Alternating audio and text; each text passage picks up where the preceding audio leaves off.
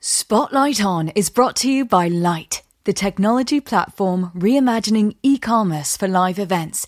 You can learn more about Lyte at lyte.com forward slash partnerships.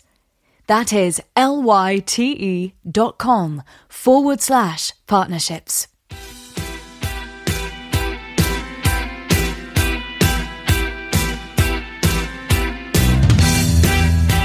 Hello and welcome to Spotlight On. I'm your host, Lawrence Peryer. This week, the spotlight shines on Carrie Kania, publishing director at photography agency Iconic Images in London. From small town Wisconsin to the top of the publishing world in New York City, and now living the fantasy life in London, Carrie's story is one of a music and art lover made good. I enjoyed getting to know her more throughout our conversation, and I am absolutely sure you will too. Enjoy.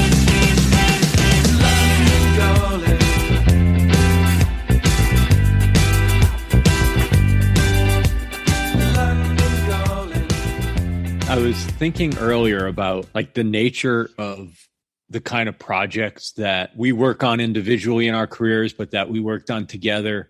And they're kind of like, I think of it as like working on a movie where you are part of a team for a very specific period of time and it's sort of concentrated and intense and you meet people and you grow to be fond of them and then the project ends and you have to be super deliberate about maintaining those connections and more so as we get older i think.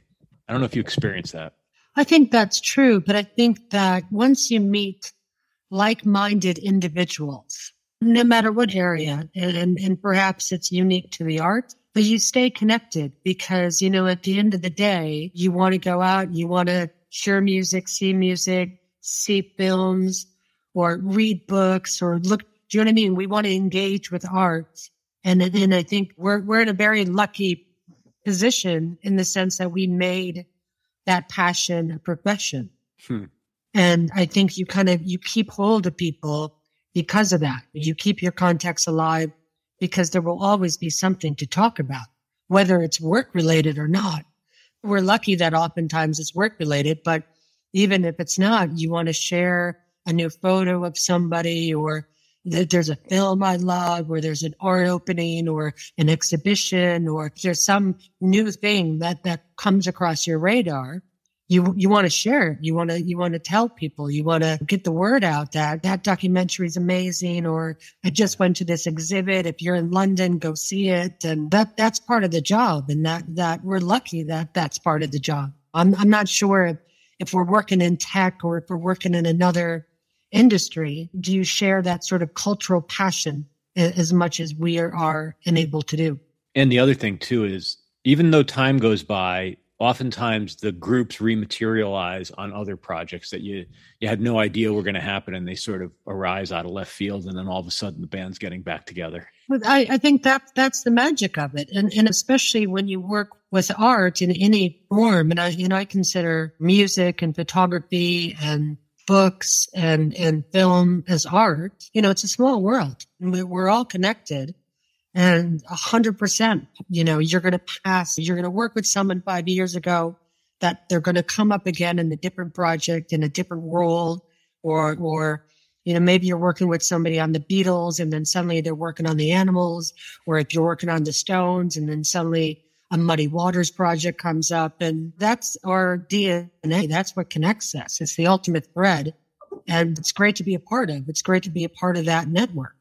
So, when did your engagement with art, even as a fan or a consumer, if you will, when did you first get sucked in? You know, I, I, I think, and I, I hope it's true for everyone, but, you know, as a kid, you absorb everything around you.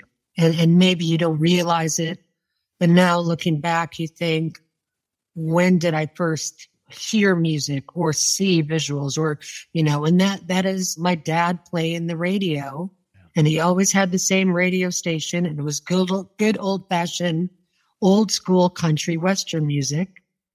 And his, and his favorite TV show was Hee Haw. So that's my, that's my first memory of just hanging out with my dad you know, I couldn't have been more than four, five, six years old listening to Hank Williams, listening to Johnny Cash, listening, you know, and seeing Minnie Pearl and Roy uh, and Dale on TV and experiencing his enjoyment of that culture through my eyes. And then my mother loved big band music. So on one hand, when I was with my dad, it was always country. And then when I was with my mom, it was Sinatra and Benny Goodman and Ella Fitzgerald, Louis Armstrong. It was the classic sort of big band jazz music that was always playing in the kitchen. And then, of course, that informs that sort of, you know, backbone to, to growing up. And then as, as the case is with a, a lot of people, two things happened. I started to want to hang out with my brothers because they were 10 years older than I was. And I want to hang out with my brothers. And one brother was into Supertramp and the other brother was into Billy Joel. So suddenly now I'm exposed to this new genre. And then that led me to start looking at, and at the time, Supertramp was like a new, was a new band. And then what, I, I think it was, must have been Christmas. I don't think it was a birthday. And I wish I knew who it was, but someone gave me a cassette tape and it was K-tel Records, the good old K-tel presents. And it was a best of British music. Mm. And I must have been nine or 10 years old. And I just, I wore that tape out and I played that tape front and back, front and back until there was no tape left. And, and I don't know how I found the station, but there was a program called Rock Over London. And, uh, and that changed my life. I mean, that, you know, it was a midnight show, was on on Sundays, and I would listen to that weekly radio program. And suddenly all this music, and it was the Smiths and the Cure, Depeche Mode. It was that early 80s wave that came over, which then, of course, led me to remembering uh, Saturday Night Live and the, the mu- musicians that they would have as guests and, and, and experiencing music through Johnny Carson, the musical guests that he would have on. And then strangely, and I don't remember the dates, was the Muppet Show had Blondie. And I, I remember watching Blondie on the Muppet Show and that, you know what I mean? So uh, the, the culture you consume as a kid, whether you're sitting with your parents or you're watching TV, I mean, that had such a, a massive impact to me. And then I just started to fall into it. And, and one band led me to another. So you know, if, if a band mentioned David Bowie, suddenly it went back to all the David Bowie back catalog. Someone mentioned Roxy Music. I went back and listened to all Roxy Music. And at the time, you could check out records from the library. That's right. That's right. you know, so I would go and I would try to find, and it wasn't a lot. I mean, it was a small town, but I'm probably the only one who would check out Diamond Dogs or the first 73, 74 releases. You have to wonder how those records got there. I, uh, the first time I heard Abbey Road, I checked it out from the library, and in retrospect, I wonder like why the hell was that at the library? Right. Why was Roxy Music in a small, tiny library in a tiny town in Wisconsin? You know what? It ha- because it had to be. It absolutely had to be. It. Yeah. I, I. I mean. I. I'm sorry. I cannot. I. I I'm going to stand by that. It absolutely had to be. Yeah. Yeah. Yeah. And that was, you know, in, in music, when you, when you start engaging in it properly, it just opens a whole can of worms because these are the long, long before the days of the internet where you had to go look for magazines. And again, you know, marching into the library with a list of magazines, whether it be Melody Maker or NME or Smash Hits. Can you get me these magazines? Let me, let me, let me stop you for one second. So you said small town, Wisconsin? Wisconsin. What was the media there? Did you have you you know you talked about your your dad's radio station, but like did you have radio? Were you able to like where was Rock Over London broadcast from? It had to either be Chicago or the college station in Milwaukee. Gotcha. Okay. Yeah. Yeah. And who knows? I mean, you know, it's just turning the dials. You know, you're always on FM. Yep. And if you, you know, you try to figure out what station is even going to come through half the time. I mean, back in the day, it wasn't always clear. And there was definitely the, the Casey Kasem channel that played the hits of the day and whatever that music was. I don't even remember the popular music growing up because I wasn't into the popular music. You know, I remember a couple years on when everyone was listening to Michael Jackson and every single person I knew had thriller. And I just, I was listening to the first album by the Beastie Boys, you know, like, so I wasn't into that at all. I wasn't into, I wasn't into the popular culture. I was into more, say, alternative culture, but I, I wanted the alternatives and that, that's where I gravitated. When you talked about the K-tel record, the best of like whatever it was, British music, what, what was the music that was on the tape? I remember it was Bow Wow Wow. I remember early Flock of Seagulls. I remember maybe it could have been Tears for Fears, but it was, you know, a good like 10 or 12 different acts. So like the, the basically the early new wave or whatever. Early new wave. Yeah, yeah. early new wave. And then the early new wave then brought me back to punk. So when you find somebody, you, uh, I often try to figure out well, what made them that. And then so listening to early new wave brought me back to back to Bolan, Bowie, Bowie, and uh, Roxy. And then suddenly New York Dolls hits my radar. And then that led me to television and that led me, do you know what I mean? Like one band would definitely lead to another. Did you have a record store? Milwaukee had mainstream records where we, we would line up for tickets. And if it was going to be a big sellout show, it would be sleeping all night in front of the record, you know, on the sidewalk, a bunch of goopy kids try to get that ticket because you couldn't trust the phone because it wasn't touchtone. It was rotary dial. So if any zero, you're not going to get in there. So yeah, lining, sitting, sleeping out loud all night for whatever show was coming to town. We did that. It was mainstream records. So Milwaukee was essentially your city, though. So you grew up in a small town, but Milwaukee was sort of the the magnet. Yeah, Milwaukee was about an I would say forty five minute drive. If I remember correctly, you, you had all the you had all the venues. You had an arena, you had theaters, you had clubs. So music came through we were lucky in Milwaukee because if an act traveled and they were going to hit Chicago, it was likely they would hit Milwaukee because it's not that far. It was an easy trip. I didn't really go to arena shows because the bands I was into wasn't big enough for arenas. So it was a, a Oriental Theater was definitely one of the big venues there. I saw the Smiths there. I saw the Cure, Psychedelic Furs, INXS, Howard Jones, Paul Young, anyone who would come to town. Who do you remember as being particularly good live back then? I mean, I remember INXS was phenomenal live, but who stands out for you? Strangely, Bryan Ferry stands out. It must have been a solo tour. Must have been when he started release solo albums in the 80s. In the 80s, David Bowie stood out to me because I remember going to see David Bowie and being surprised that it wasn't a uh, sold out show. There were definitely a lot of empty seats. I remember that. I remember that my friend that I went with who drove was really sick, was really not feeling well. And so she kind of had to sit there where I was up as you do in, in the crowd. And I remember Bowie looked because we were on the side of the stage, probably side left. And I remember Bowie turned to us and waved. And I just, I'll never forget that. I was just like, I know he saw me. I know for a fact we made eye contact at that point. You know? That's beautiful. I love that. Yeah, yeah.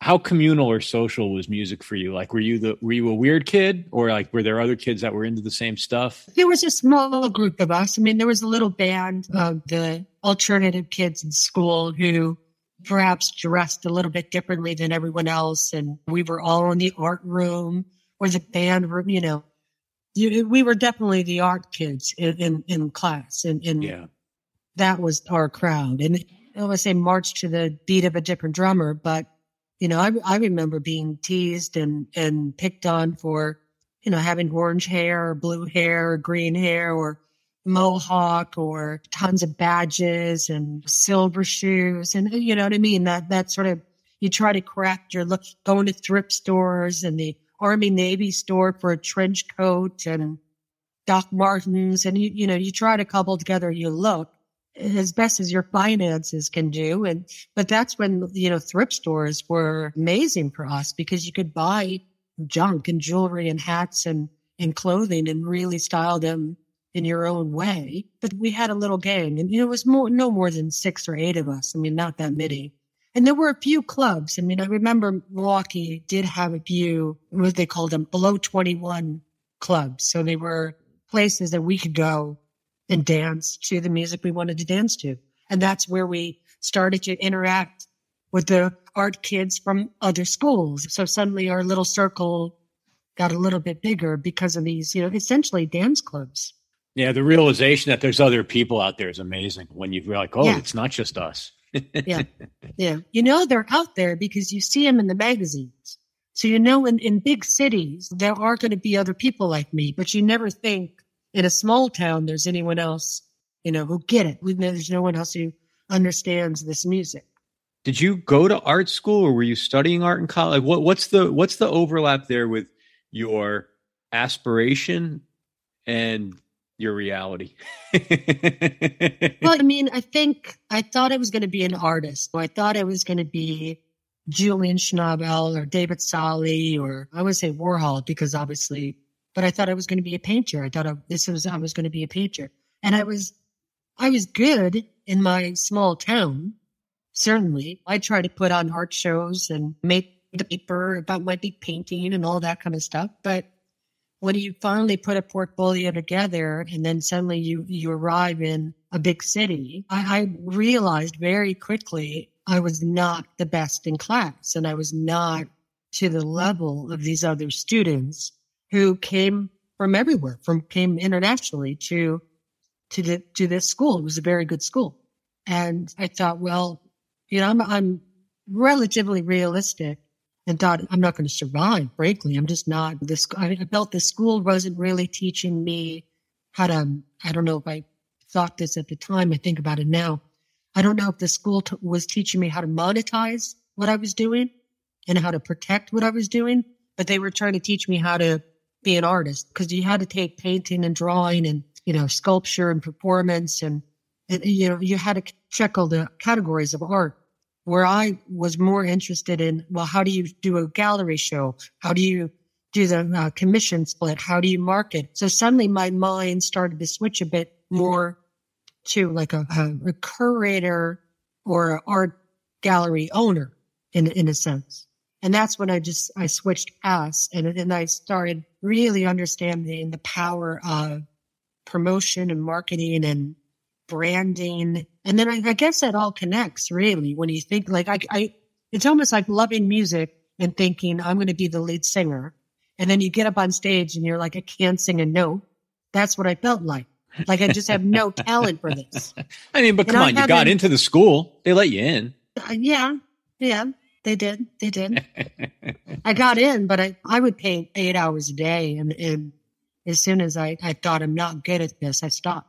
I understand that. I, I, I, I've said on here before and in other contexts, I, I always struggled just to be mediocre with music, but I always enjoyed the hustle and the putting on shows and doing all that work. So I, I definitely understand what you're saying. Yeah. Yeah. And that, that's exactly what happened to me is that I, I enjoyed the hustle more than I enjoyed the creation of it. So that's when I started going more into the hustle route. And my mom was a big reader and obviously reading was a big part of my life. And that's when, you know, I started kind of paying attention a little bit more towards publishing and, um, really getting into book marketing and book publishing and being more and more aware of not only classic authors like you know, Henry Miller and, mm-hmm. and so forth, but then the contemporary writers that were big. And that's Jay McInerney, Bret Easton Ellis, Donna Tartt, and that scene, which was very New York City based. And there was literally a day I woke up and I thought, why am I in Chicago? I need to move to New York. So I packed a bag. I put, you know, I, might have had, I probably had about maybe $1,200 cash, not much more than that, and bought a one way train, t- train ticket to go to New York. I didn't tell anyone really. My mom didn't know it because I didn't want to worry her. I thought, I'm going to get to New York. I'm going to, I'm going to make it. I'm going to figure it out. I'm going to hustle it. And it, it took me a week to find an apartment to get a job. And then I called her from a payphone and uh, yeah, I have a new address. Well, let me get a pen and paper. Gave her the address. I said, that's New York. She's like, what? You moved to New York? I said, oh, yeah, I, moved to New York. And yeah. all right. So let's break this down for a second. You get off the train at Penn Station, I'm assuming, because it was probably an Amtrak that you took from Chicago. you step out onto what I guess 34th Street. Where do you go? Like, what the fuck? What's like? Where do you sleep? What did you eat? What What were those first couple of days? Do you remember it all? I, I Had do. you been I to New York before? Once. Okay. a friend of mine, we, we went and had a crazy time, ran out of money, stayed up all night because we had nowhere to go. Sort of how it's, it was a crazy adventure. At one point, when friend and I went to New York, we thought we could take the uh, subway to Atlantic City. I mean, that's, that's how like little knowledge we had. We had no idea where we were. We were in New York. That's all we knew. I got the Village Voice. I went to Central Park, walked to Central Park with my two bags. I mean, I had nothing. I left everything and looked at the paper and I found the cheapest hotel and it was called the Terminal Inn. Near Port Authority. The Terminal Inn was on 11th Avenue and 23rd Street. And I knew 23rd Street was where the Chelsea Was Hotel Chelsea? was. So I thought, how bad could that be? It was, it was frightening. To You the the point hour. where- I mean, there was, there was a club underneath the hot- hotel, hotel. There was a club called the Vault. And I guess the Vault's claim to fame is that it was, that was the background to Madonna's sex book. So it was a sex club. And I thought, well, okay, I'm in New York. And uh, I don't remember how much the hotel cost. The hotel was dirt cheap. It was just a room. I slept with the lights on because I was so afraid, mainly of cockroaches. And I put it, uh, the chair in front of the door because I was just, it was the whole thing was frightening. I mean, talk about motivation. Suddenly I need to get out of this situation. And I found a roommate, a roommate wanted sort of thing. And I took it. And so I lived with this aspiring drag queen who I believe went by the name of Miss Kinney. So never, never share a studio apartment with an aspiring drag queen. There's just not enough, not enough room. I was going to say, And, not enough um, mirror space. Now it was tiny and it was like Upper East Side. And, but you know, I was settled. I had an address. So it, yeah, it took a week. It took a week. I was I was half expecting you to say you settled in the East Village or something. Oh, I, You went I right wish. uptown. You went Oh. right uptown. I went right to the first place. I mean, I didn't know uptown from downtown. I can tell you the first bar I remember going to in New York when I moved there was called Dick's. Well, this is a great sign. I'm living above a sex club and I'm at a bar called Dick's. Like this is this this is really what I expected New York to be. Where was it? Do you remember where the bar was? It was probably Lower East Side. I think it might even still be there. Was it Dick Manitoba's? No, it was a, it was a let's say a hardcore gay bar, but it was a gay bar that had a lot of uh, pornography playing. Yes, you know, you know some you know some bars have football, other bars show X-rated movies. So Yeah, whatever. It's all whatever, I was in. I was. you I had the New York experience. I and I that is why I, I mean that's why I left New York. One of the reasons was, you know, I moved to New York thinking it was either 1977 or 1983, and I was going to jump right into it. But I got there at the tail end of the cleanup, so I, I we still had the the 42nd Street bars and clubs, and we still had a few. I mean, you wouldn't go to the meatpacking district. One one apartment I had in New York, the, some of the restaurants wouldn't deliver to us after a certain point because they were too frightened. When I first moved down there, I spent a couple of months before I had my own place. I spent a couple of months couch surfing with a friend at the corner of Clinton and Delancey on the Lower East Side. And I tell people when I first got down there, like there were no French restaurants, and there were there was no molecular gastronomy, there was no sushi. Maybe there was a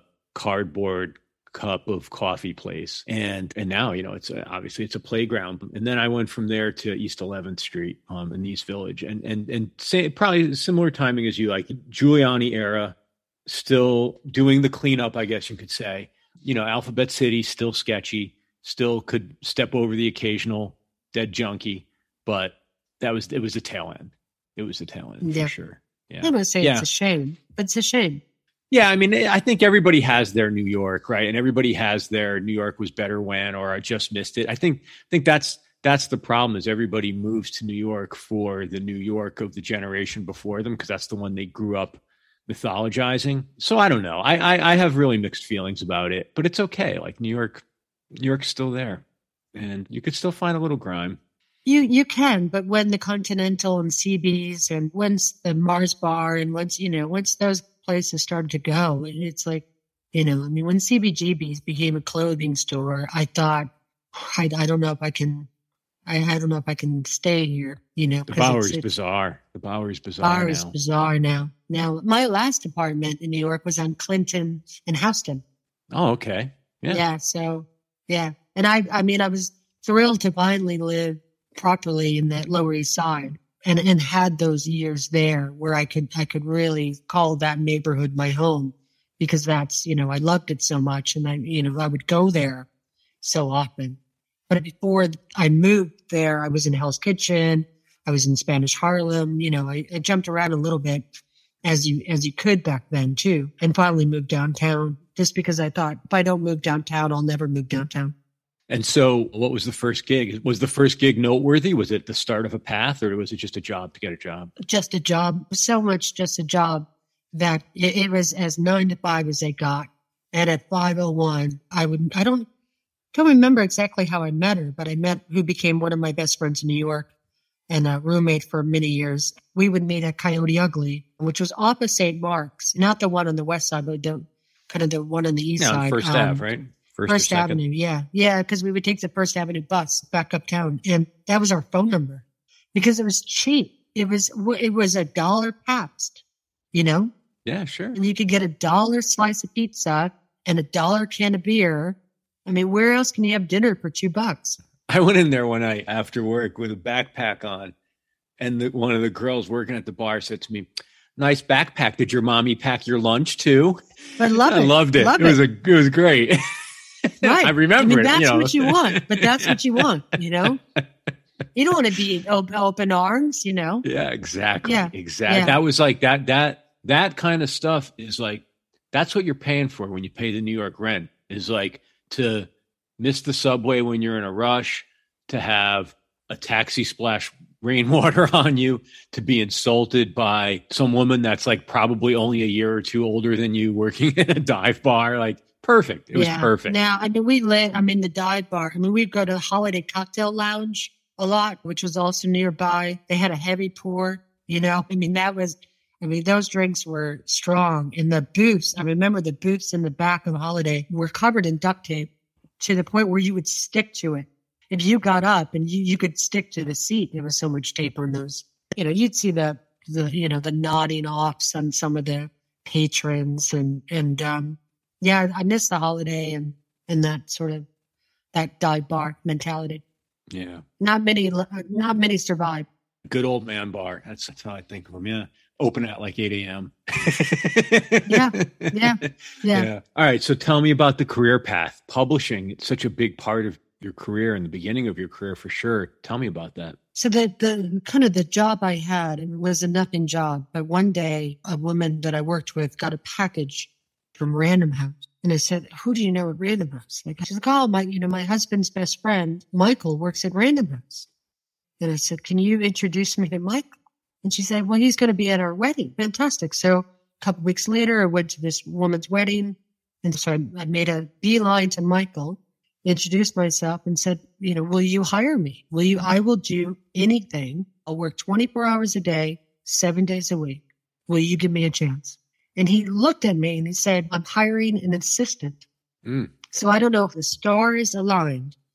And he hired me as his assistant. And I worked with him until the day I left New York. So over probably 15 years, I worked with him in, in various capacities. And he's still one of my best friends. We talk and text and email all the time. But yeah, I just got really, really lucky. Got really lucky. It was a chance. And so if you if you start as an assistant, where do you end? You start as an assistant. And then in my case, I worked as hard as I could. I did 24 hours, seven days a week because I, I, I wanted to prove that I could do it. I wasn't going to be an assistant all my life. I wanted to be head of it. And that, that is where I ended. So I, when I ended, when I left New York, I was the publisher. So I made it to the point where I wanted to be where I was, I had a brilliant job. I was very supported. I had a great staff. I was publishing amazing, but I mean, it was every single thing I wanted. You know, I had the big office, big cell. I mean, I had everything. And that's when it just kind of clicked in my head thinking, okay, this all happened. This escalated quickly. Now, now, now what do I do? You know, I don't want to go any further than this because up there looks, looks like a lot of meetings and Excel sheets and budgets. And that's not really what I want to do. I didn't, I didn't want to be CEO. I wanted to create. And I think sometimes when you're at a corporation and it was, it's a big, it was a big corporation. When you're at a corporation, the higher you go, the less you touch what you're making. All right. So what was the imprint you were publisher for? I was a, a publisher at HarperCollins and I ran five divisions. So I ran Harper Perennial, Harper Paperbacks, It Books, which was the uh, entertainment line, Harper Design, which was the high end photography books, and then some of the, the calendar program, The Simpsons, Futurama. So some of these sort of branded entertainment, the movie tie-ins. Yeah, I was, I was over, overseeing over 370 books a year. I said more than one a day. It was, it was fantastic. It was absolutely fantastic. Yeah. Do me a favor for the, for my benefit as well as the benefit of our listeners. What's the, what's the publisher do? A publisher oversees the overall imprints output. And that is from everything from what title are we publishing to the how much are we going to pay for it, et cetera, et cetera, et cetera, down to the jacket design, the marketing, the editors reported to me, the publicity campaign, the sales channel. So that is what a publisher does is uh, we watch over the entire operation of that imprint. So all of the books came through me at some point. Does the publisher put an aesthetic stamp on their imprint? I think good ones can. I think that clever ones can sort of get away with it. It was very clear what were my books, what were the books that, okay, these are, this is our list that we're making, and the other ones are the other books. So we had like a little tribe of writers. We had a little bit of a zeitgeisty thing. We had a brand. We had parties. We had logos. We had funny ad campaigns. We had real cleverness sometimes to what we were doing that, you know, I wanted to reflect and, and be inspired by Grove and by vintage and vintage originals. So we were taking what inspired all of us who were working and like, let's recreate it. Let's publish new writers, alternative writers, exciting writers. Let's make our stand. If they're letting us do this, let's do it. Let's let's go out and publish short stories or poetry or debut novels. A lot of publishers kind of steer away from that because it's not profitable. It's not always sustainable. So as long as we could make it sustainable, we were we were pushing it a little bit, and we had a great time doing it. And we had a real ethos in, in the sense that we would do events at KGB. I mean, we were starting to do events in bars and and you know, what I mean, like because we didn't want to be restricted to, you know, a chain store mentality because that's not ultimately we kept thinking who's reading it, who's going to buy it, who's our consumer, and then okay, where are they? Where are these people going? And let's go there. Just level set for me a little bit before we move away from this, and and will you will you place this in time for me and tell me what was going on in the greater publishing world and industry? and like what era and what changes were you navigating or were you were you sort of immune from the outside forces it's a really good question. I mean I, I don't think we weren't immune to the outside because we had to ultimately be a profitable imprint. So what we did we had to sustain in a sense of the big sometimes paid for the small. And maybe they didn't know it. But we we had tremendously big massive award winning, amazing writers on our list. And because I, I looked after the paperback imprint, I was very gifted with A Tree Grows in Brooklyn, Brave New World, To Kill a Mockingbird, Their Eyes Were Watching God. So I had this sort of stable of big, heavy hitters that I knew every year I was going to sell, sell, sell without lifting a finger. But what if we do a new edition? What if we do a smaller edition? What if we do a different cover on that one? You know, so we also kind of played around a bit with some of the backlists. Well, why don't we reissue? Why don't we put new graphic covers on it or new photograph. You know what I mean? So we kept looking at ways that we could rebrand and revitalize classic books like the Bell Jar. And, and we, we had exciting classics as well as these exciting new writers.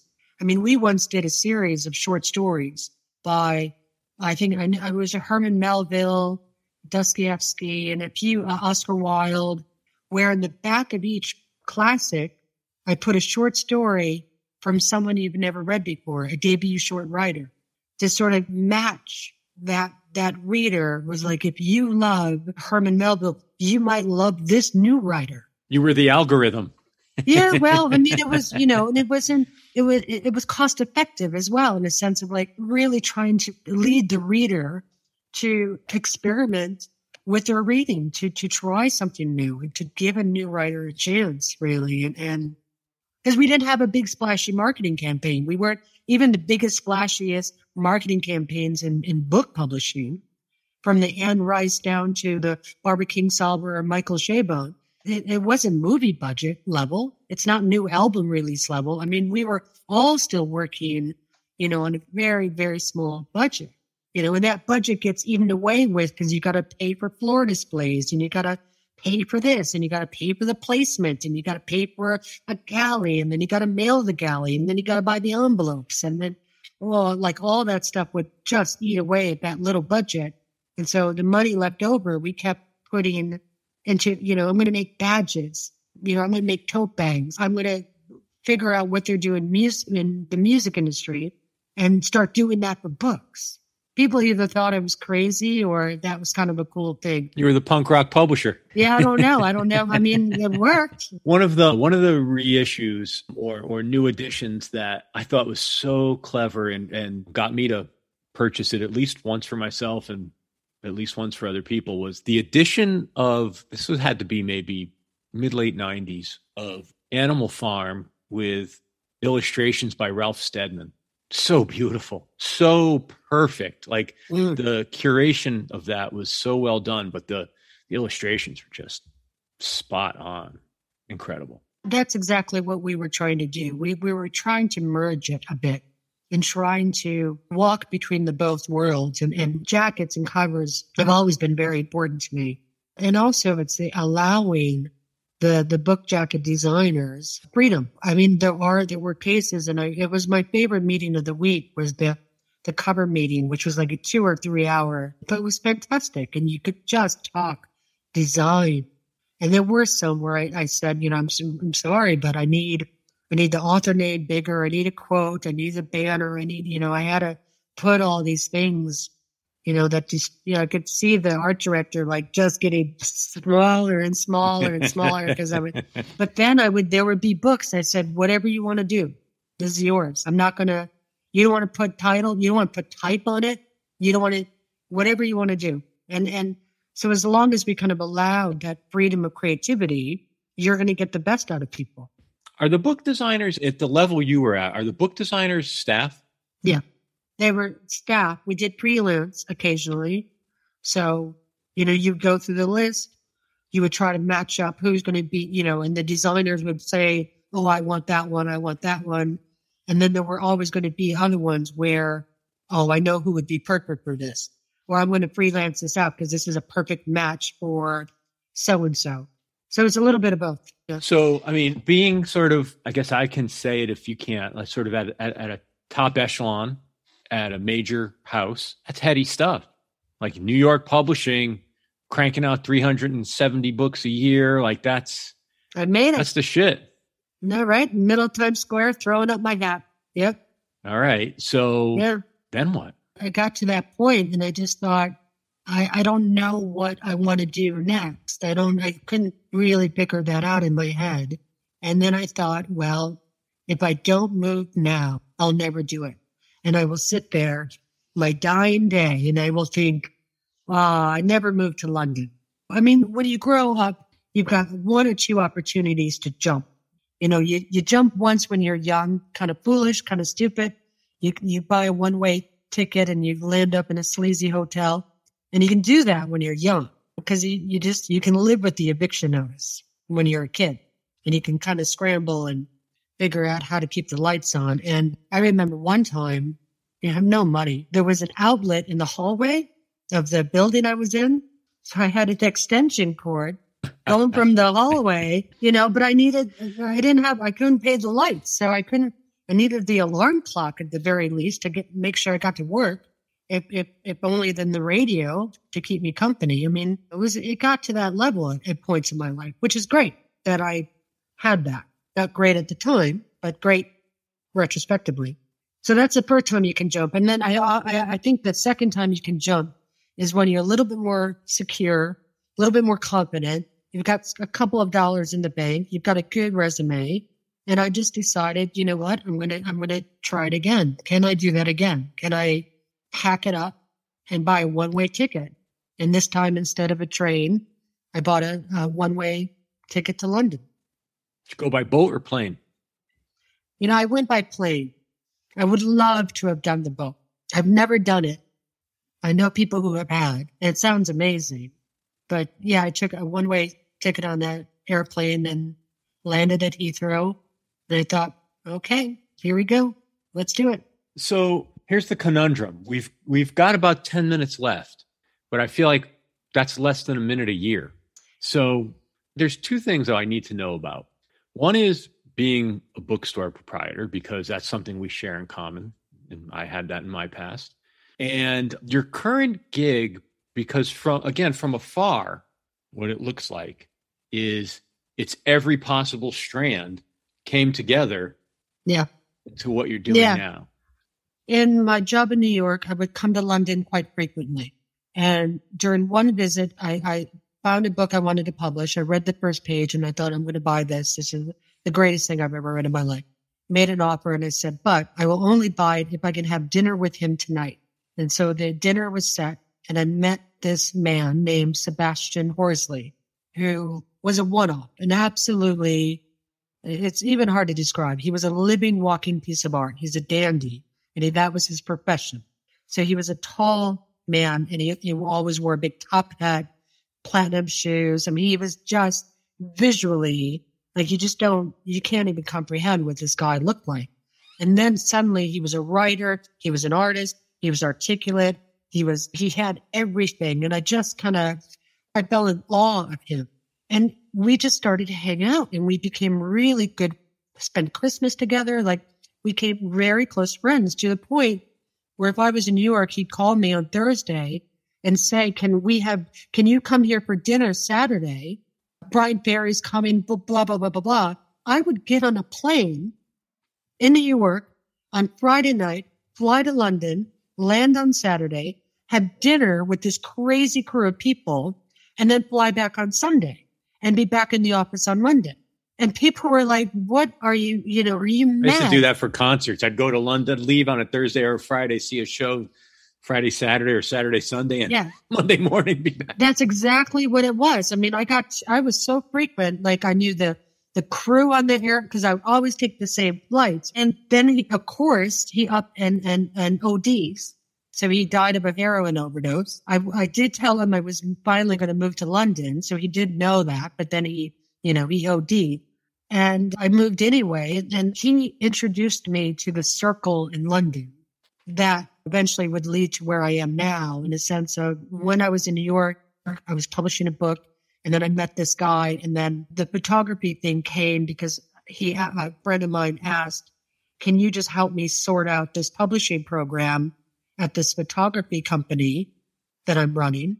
And I said, yeah, yeah, no, these, these are horrible. I can sort this out.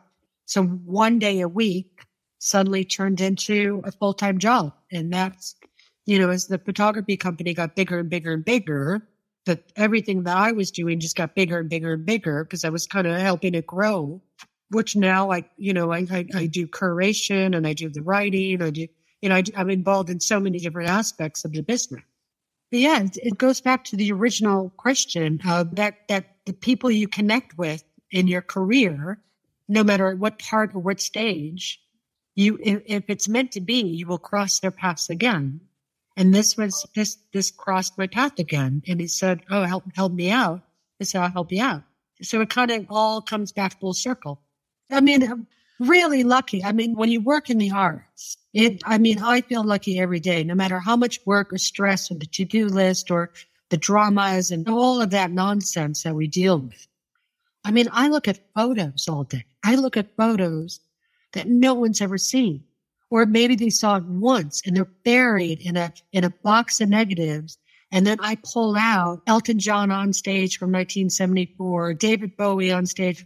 You're, you're pulling out these sort of moments in time. I mean, we've, we've got millions of images that we oversee. And, and my job is to kind of swim through it and pull up Suzi Quatro. And then it's introducing the staff as well. You know, as you do as you get older, you start introducing people to these people, the, you know, in, introducing kids to Roxy music. Like, how do you not know everything about Roxy music? So that's, that's kind of the joy of it. And, and it really, it really is a joy. I've said it before, but like there's, there's nonsense everywhere you work, right? I think everybody goes to work and deals with some level of, of nonsense. And I say to people, like, at least we're not selling insurance. because there's just as much bullshit in that office. So, like, you right, know. So, what would you rather be doing? Yeah, making the world safe for rock and roll. Yeah, I mean, wouldn't you just rather work in rock and roll and celebrity and, and movies? I mean, when, when things go wrong here or, you know, something happens, I said, whatever, like, we'll fix it. We're not brain surgeons. We're not know, scrambling for a hospital room. I mean, when you put things in perspective, we shipped something wrong to somebody, whatever, life goes on. You just fix it. Do your best to fix it. Do your best not to do it again. Yeah. Well, thank you. You're welcome. I hope this was interesting. Oh, forget it. It's phenomenal. It's phenomenal. I don't know about phenomenal, but oh, you'll you see. Know. You'll see. By the way, our editor has he'll he, he, if he can make a babbling fool like me look good, it's You're giving him gold. On the editing. It's on the editing. Somebody, there was somebody tonight had recently was talking about curation and, and why. I said, you can't show somebody 3,000 photos of Elton John and think they're going to pick something from 3,000. You have to show them 30 amazing images. Then they'll pick something. Then they'll buy.